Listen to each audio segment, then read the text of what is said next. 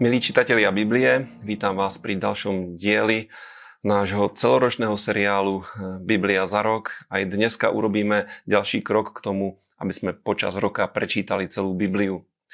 Dneska sa budeme zaoberať eh, tretím žalmom, eh, časťami 2. a 3. kapitoly Matúša a 4.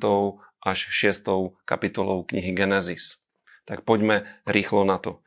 V treťom žalme čítame o tom, že hospodin je našou záchranou aj v ťažkej situácii a Dávid nám tu ukazuje, ako sa máme správať, keď sa do nejakej ťažkej situácie dostaneme. Riešením je dobré vyznanie. Dávid hovorí pánovi, si môj štít a potom sa modlí.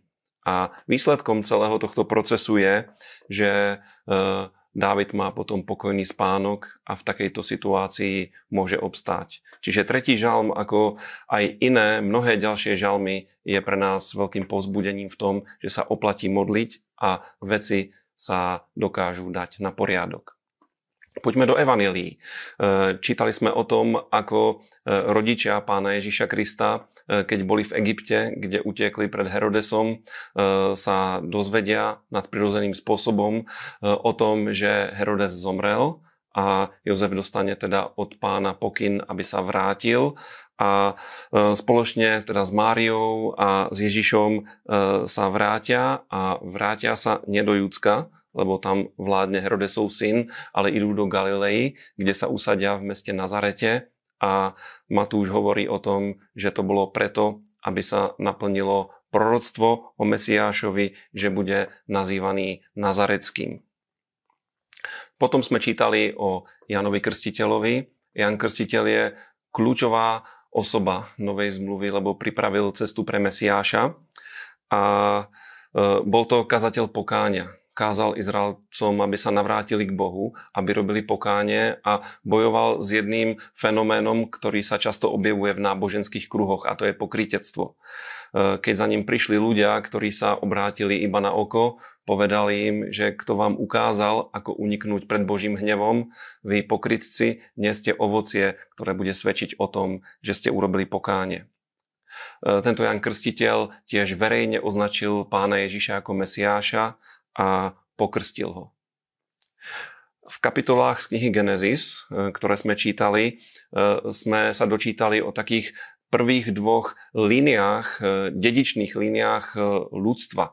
Bolo to jednak Kainovo potomstvo a, a Šétovo potomstvo. V tej Kainovej línii je jedna veľmi zaujímavá postava. Volá sa Lemech a je to človek, ktorý bol takým prvým diktátorom, ktorý, ktorý si uzurpoval moc, zaviedol mnohoženstvo, lebo mal dve manželky a cez svojich synov, ktorí sa volali Jabál, Jubal a Tubalkain, v podstate ovládol celú spoločnosť. V Biblii sme čítali, že Jabál mal pod palcom výrobu potravín, polnohospodárstvo, e, Jubal e, kultúru, vôbec celú tú kultúrnu oblasť a Tubalkain priemysel a ekonomiku.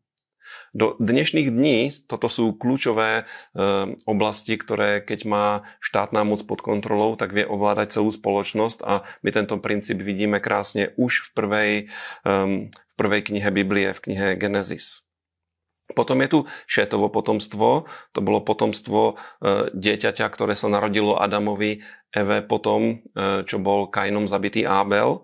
A medzi Šétových potomkov patrí Enoš, to je veľmi zaujímavá osoba, lebo počas jeho života začalo vzývanie mena hospodinovho. hospodinovho. Čiže ľudia sa začali modliť, začali volať na pána a bola ustanovená bohoslúžba.